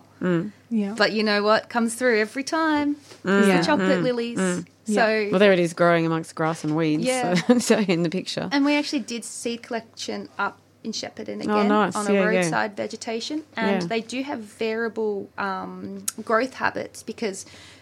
Definitely. It was, it was actually chocolate lilies mixed with the kangaroo grass on a roadside. yeah, that's what this is. Yeah. Oh, Yeah. What a great combo. and really and Mm, pretty. these flowers were nearly probably 80 centimeters nearly to a meter tall and it was Yeah, just they can be really stunning. tall. oh Yeah. And other times really short, you know, like yeah, they vary Yeah, a lot. so, varied. so again, that selection that is done so much. Um, probably I'm harping on it because I studied nursery. Yeah. But you know, we're always learning about that, and how and that selection is not. It hasn't significantly been carried through for a lot of these plants. They're mm. still just And- wild plants. They just occur naturally and they vary. And taking the cues Yeah. from nature, and when you do collect the seed yourself, you see how they're companion growing together. Oh, as well, yeah, You know, the yeah. Themeda triandra working well with the chocolate which which I was mind blown because you think there was like quite a lot of competition and you think you know you kind of look at um, chocolate lilies and think they're quite delicate mm. but man they can hold themselves Yeah. Mm. We've got some also growing, although they don't flower very well. So you, you think that they may have been, you know, they're residual mm. on the family farm, but they are underneath really big Murray pine trees. So because they don't grow well, really well there because it's too shady, mm. but they're still there. So they must have been there, and then the Murray pines have grown and grown and grown, and the chocolate lilies are still hanging in oh, there. yeah. But That's amazing. Yeah, I know. It's it's interesting. I But, think yeah. tubers have more strength in their mm. growth rather than a normal root system. I think you're Like, really yeah, right. that's what it is. It's mm. like bulbs, you know, things And like in tubers. It's all yeah. And as long as the soil conditions and the the companion planting is right. you- But yeah, it's they'll interesting that you said kangaroo grass because that's exactly where these chocolate lilies on the farm are in. They're amongst Uh, yeah. um, kangaroo grass. Sorry, yeah, yeah. And it's a be- like Emmaline. these little remnant um, It's beautiful. pieces of vegetation is where these indigenous nurseries are sourcing their seed. Mm. But you know why? Because on roadsides, it's the least impacted areas because Mm. all they would do is slash it. You know, Mm. so it's funny. Like if you're driving, look on the side of the road. Obviously, watch out for cars. Yeah. But Mm. if you're in a rural area, have a look there because you'd be quite surprised the diversity of your Mm. native species. Yeah, well, locally to me, there are signs that the council has up, and they say roadside conservation. Yeah, conservation we've got some near zone. us as well. Yeah, and I, I love them because I just think like no one's going to really touch this or trash it or anything. And and yes, there are lots of weeds amongst it, but Yeah. you're totally right. There's little gems, there's little um, special species in Yeah. there, and it's nice to see that councils or you know. Um, um, like Parks Vic and, and different landholders are starting to uh, recognise that, that l- what you're saying Yeah. just verges that are pretty untouched. Yep. Uh, And it's amazing to think, like when that guy was asking before, how long do chocolate lilies last for? Well, I mean, yeah, as far as I can see, those things, no one would have planted those chocolate lilies underneath that. Uh, underneath those Murray pines or amongst the kangaroo grass, they're, they're remnant. They've, Yeah. they've been continually growing and reproducing themselves, you know, for hundreds or thousands of years. Yeah. So, you know, it's an amazing resilience. It's beautiful. Oh, it's so lovely. Um, we do have some more texts, so I should start racing through them. So, um, hi, gardening crew. Community announcement, please. Yarra Edge Nursery is a student powered wholesale and retail nursery located at Melbourne Polytechnic in Fairfield, and they're currently having um, a plant sale. Um, especially indoor plants. Now, I should note they're not open today, but they are open on Saturdays between 9 and 4 p.m., Monday to Saturday, I should say. So during the week and on Saturdays. And yeah, definitely highly recommend you go visit. They've got an extensive range of of not only indoor plants, outdoor as well, but they happen to mm. be having a sale on their indoor plants at the moment. It's a nice little spot down there. Easy parking. Yes. Oh, that's that's important. Yeah, it is. Yeah. We've been talking a lot about this place. Yeah. Apparently, they're very well priced indoor plants. Oh, fantastic. So we will be there.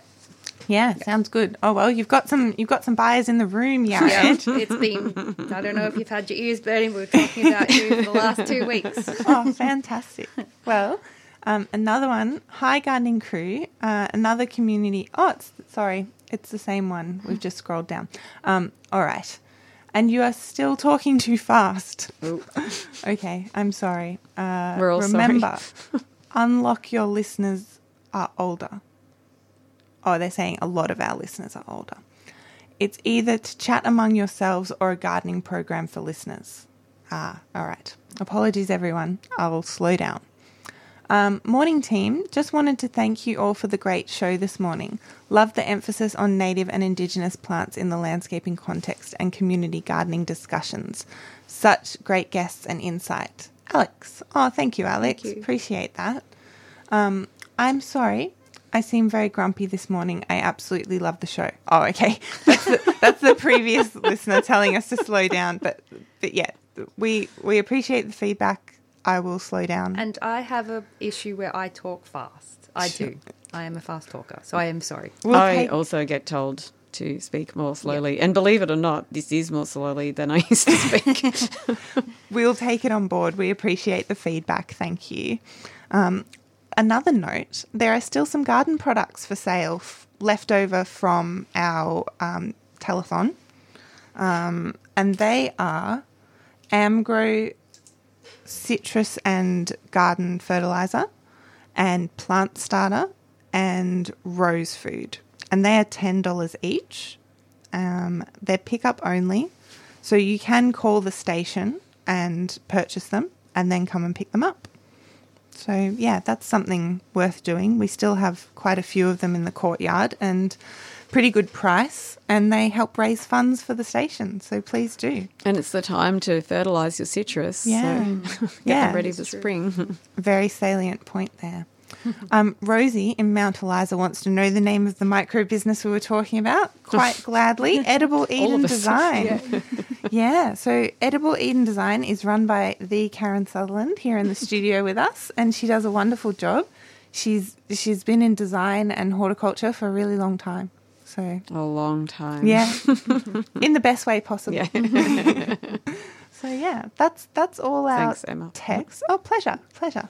I've I've always appreciated your knowledge, and I've gone to your talks before, and and you do great talks. It, you're at Ceres sometimes, and I, I, the last one I did there was on tomatoes, actually, Yeah. but not not for a while there. But Yeah. um, I it- definitely different recommend- councils get you around the place. Mm. yeah, I definitely recommend your talks because they're wonderful and very accessible, and you make you make knowledge, you know, easy to easy to access, which is That's more my specialty. I, I, I tried. I taught at TAFE for a little while, but Hmm. I'm not good at a very highly structured teaching environment. I like the in and out quickly. Hmm. Yeah. I've been speaking lately from Brimbank Council about cooling your environment with plants, which I'm sure you Yeah. would, as landscape architects, be very across. So that's been a nice thing that coun- it's actually through the Lord Mayor's uh, one of the Lord Mayor's um, charitable trusts, I think, or the Lord Mayor's charitable trust, I think it was. But it's just an interesting topic that, as even though we're coming out of this very wet, we're talking before the show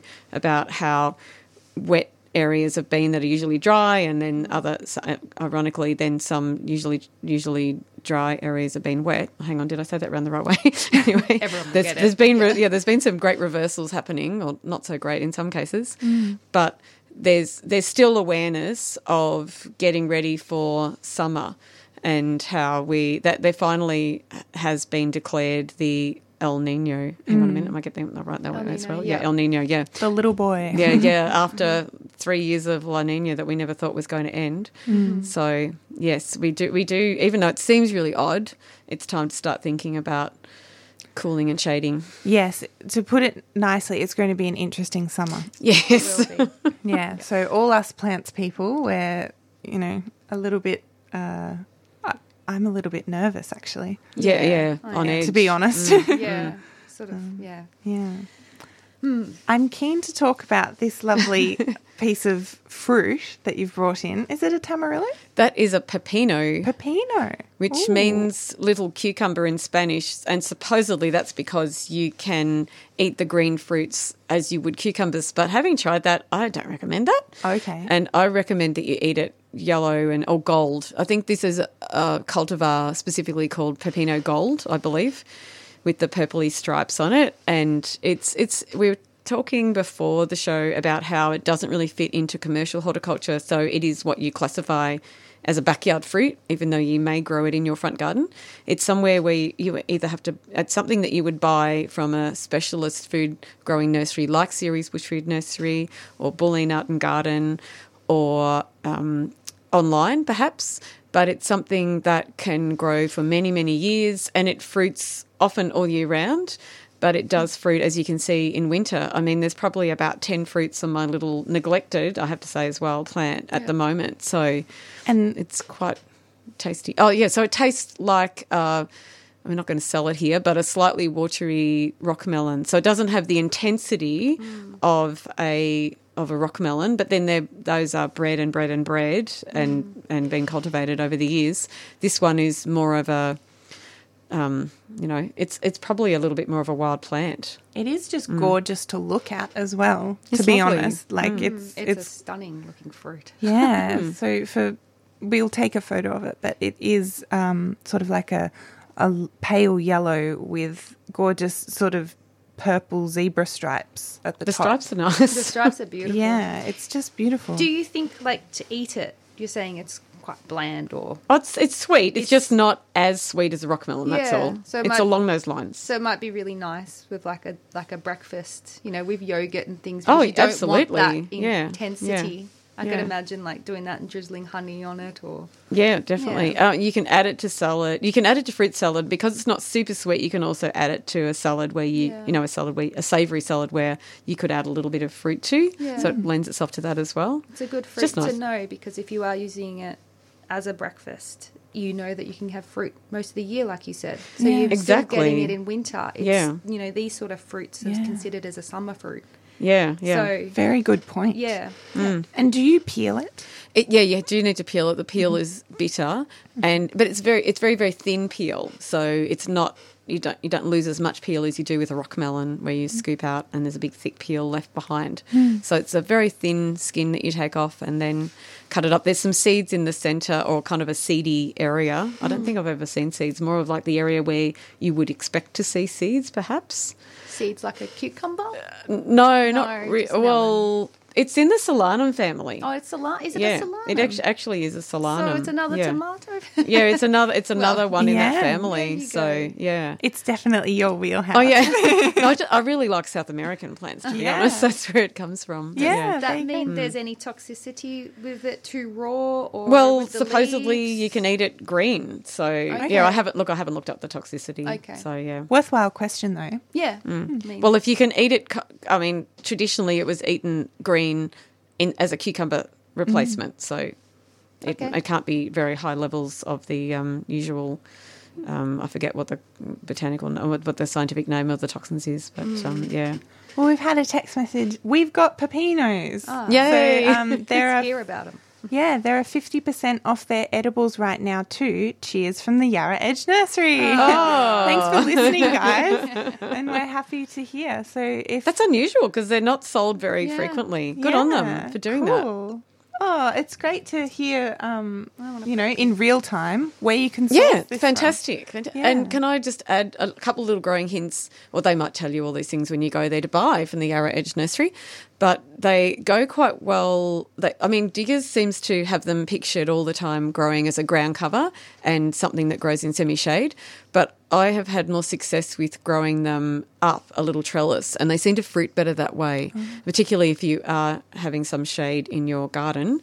If they get up a little bit higher to the light, then they fruit better. So I, I find better success like that. And the other point is that they do like some food, and so if you neglect them too much, like any fruiting plant, they will do better if you actually feed them. That Yeah. might seem like a, a no brainer, but especially because they do fruit all year round, you can sometimes forget to. I mean, look, I'd feed mine Probably very feed them. minimally, but yeah. Probably feed them a bit like you would a citrus, not citrus food, but the the number of times. That makes sense. Citrus, Yeah. you know, fruit twice a year. Perhaps I should do that and I would get more fruits. Yeah, maybe. Yeah. So maybe a bit of potash as well. That would help. It Mu- yeah, for fruiting, yeah. yeah. And they do layer, the little stems layer really easily. Oh. And so often you'll find tiny aerial roots above ground too. Mm. So they, they like to grow and be shared. Like they're a good plant to give to your friends and neighbours. Hmm. So It's a very good looking plant. I was just looking at all the pictures of how people are growing them, and Yeah, very ornamental as well. beautiful. oh well, thanks for bringing that in, Penny.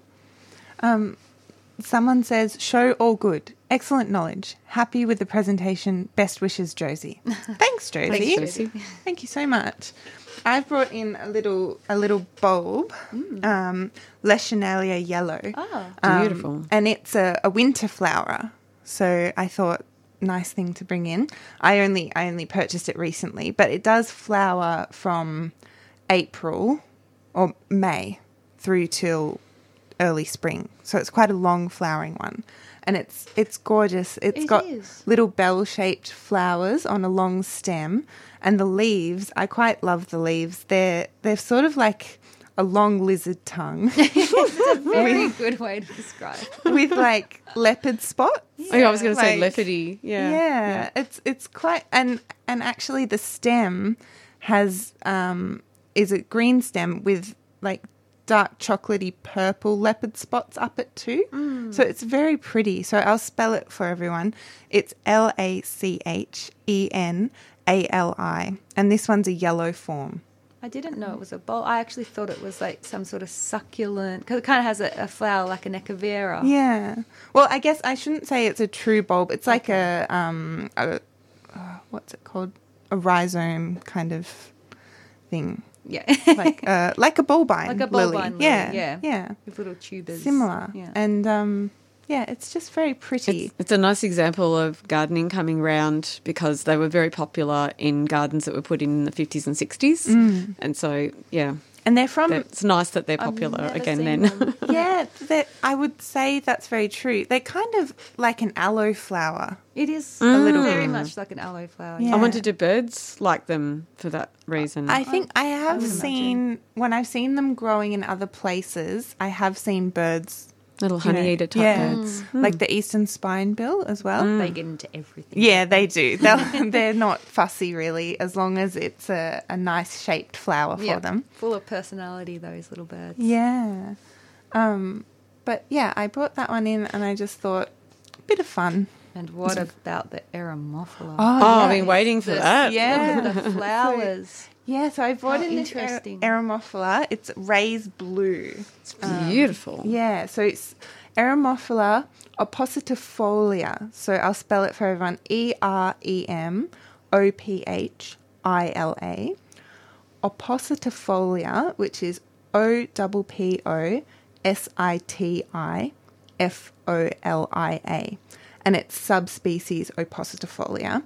And then its colloquial, um, like, commercial name is Ray's Blue. And it's got this gorgeous fine foliage, um, thin, long leaf, and then these beautiful, dainty flowers that sort of hang down like bells. Um, some of them are open and some of them are not yet. Um, but they start off quite purple and they fade to almost like a grey. And the foliage colour is nice, worth mentioning. Yeah, true. It's a it's a silver, pretty much. It's so beautiful. It's It's, just- very feminine. It Like, is. It's just yeah. I saw it and I thought I have to have you. It's absolutely beautiful. I've never seen it before. yeah. Mm. I love them I've too. never and- seen that one before though, No. and they can be quite dense. So that's really airy. It's Yeah. just imagine it as a cut flower; it'd be really pretty. And some of them don't like clay, but this one apparently does. Mm. Oh, this is good to know. yeah. So I haven't planted it yet, hence mm. why it's here with me in a mm. pot. But I do have quite a bit of clay soil where I am. So keen to see if it stands the test of of our clayey soil. But How tall is this one supposed to get, Emma? Three meters. Oh, okay. Yeah, so it's a larger Yeah. one. You know, you can get ones that are only a meter, or you can get ground co- cover eremophilas, but this is three meters and then a width of about 2.5. So mm. really about three as well. Mm. Some eremophilas can be hard in because I've planted a few at my place up at Hoddles mm. Creek, and it's funny because sometimes the finer hairs don't do too well with the wetter climate. The silvery foliage ones, you mean? no, Yeah. like they've No? got a fine hair on the actual Yeah. leaf itself. Like all eremophilas. Oh, I hadn't even not, noticed. no, no, not Oh. all. Some, Oh, okay. some. And what happens is the residue will sit on the actual leaf and rot the leaf out. And it's funny. I have um, Eremophila hygrophana and uh, one that's Bowmanii because my last name's Bowman. Someone got it to me as a gift. It's got the same thing, and they've thrived. And I don't know why they usually would die, but I had something similar to this one, and it died from the same reason. So, don't know. Interesting. Interesting. And so residue from Just rain, or yeah, and just cons- consistent oh, dampness. so quite sensitive. Yeah, some of them, but Mm. like I said, the one that I have, which is like you can see literally the the fur on the leaf, Mm. they should be like you know holding a lot of water, and it's doing okay. There's a Yeah. bit of rot, but they've been in there for about two years now.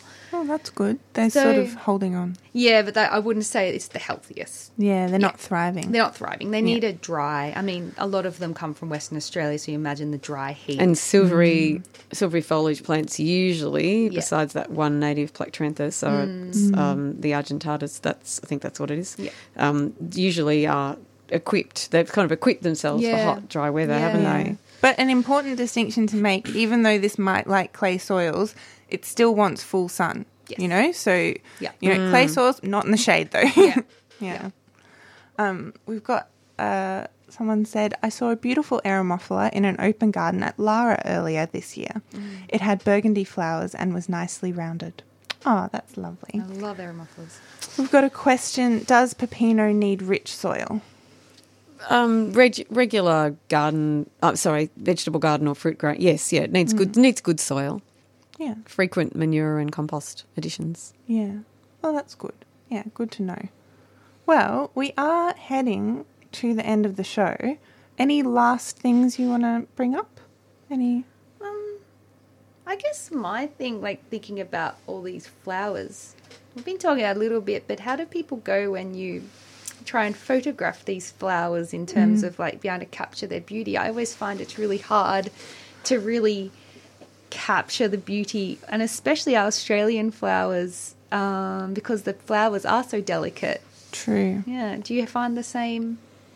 Yeah, I do. I think, especially on a phone, I think, you know, when you've got your SLR out and you've got a good lens, like the tool you're using can really help, Yeah. definitely. Um, but it's very infrequent that I'm carrying around a good camera. So you are, you know, just using your phone and it can be really challenging to get get the the perfect tiny shot. ones, of course. Yeah, it's just hard to get the, the because of the focal depth keeps moving Yeah. when you're trying to take photos of Mm. the tiny flowers. So yeah, Yeah.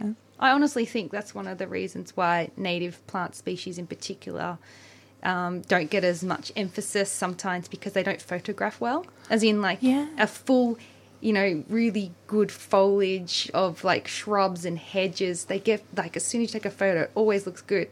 But you can go into this beautiful meadow and you're like, this is so stunning. You take a photo and the you see detail's hard to nothing. picture. yeah. Yeah. the detail is hard to capture. Yeah. Yeah, I think that's a really great point. And you could be onto something there, Yeah. that it's just about commercial, um, you know, being able to get that perfect shot. Yeah. Claire Takacs, she gets it. Yeah. She's a good Yeah. photographer. I know Bonnie, um, Bonnie Marie Hibbs um, does beautiful photography um, as well. Uh, quite lovely close ups of different plants. I haven't noticed if she's done a lot of natives, but yeah, definitely recommend checking out her Instagram too. Yeah.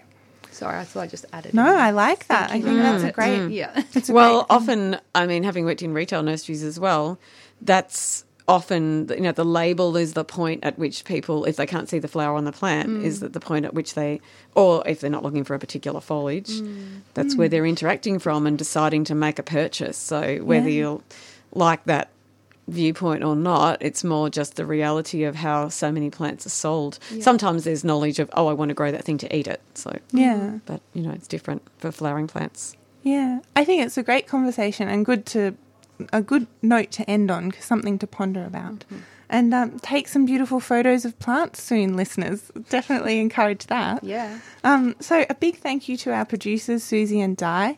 Thanks to Liz for doing our socials, and thanks to Emmaline and Karen. Emmaline oh. Bowman, I should say, and Karen Sutherland for those out there listening for sharing your time and knowledge with us oh, today. It was a pleasure, and thank you everyone for listening. yeah, it was you. lovely to be here with you emma Oh, thanks, Karen. So my name's Emma Herd, and you've all been so lovely listening to the the gardening show with us this Sunday morning. Bye for now. Bye. You've been listening to a 3CR podcast produced in the studios of independent community radio station 3CR in Melbourne, Australia. For more information, go to allthews.3cr.org.au.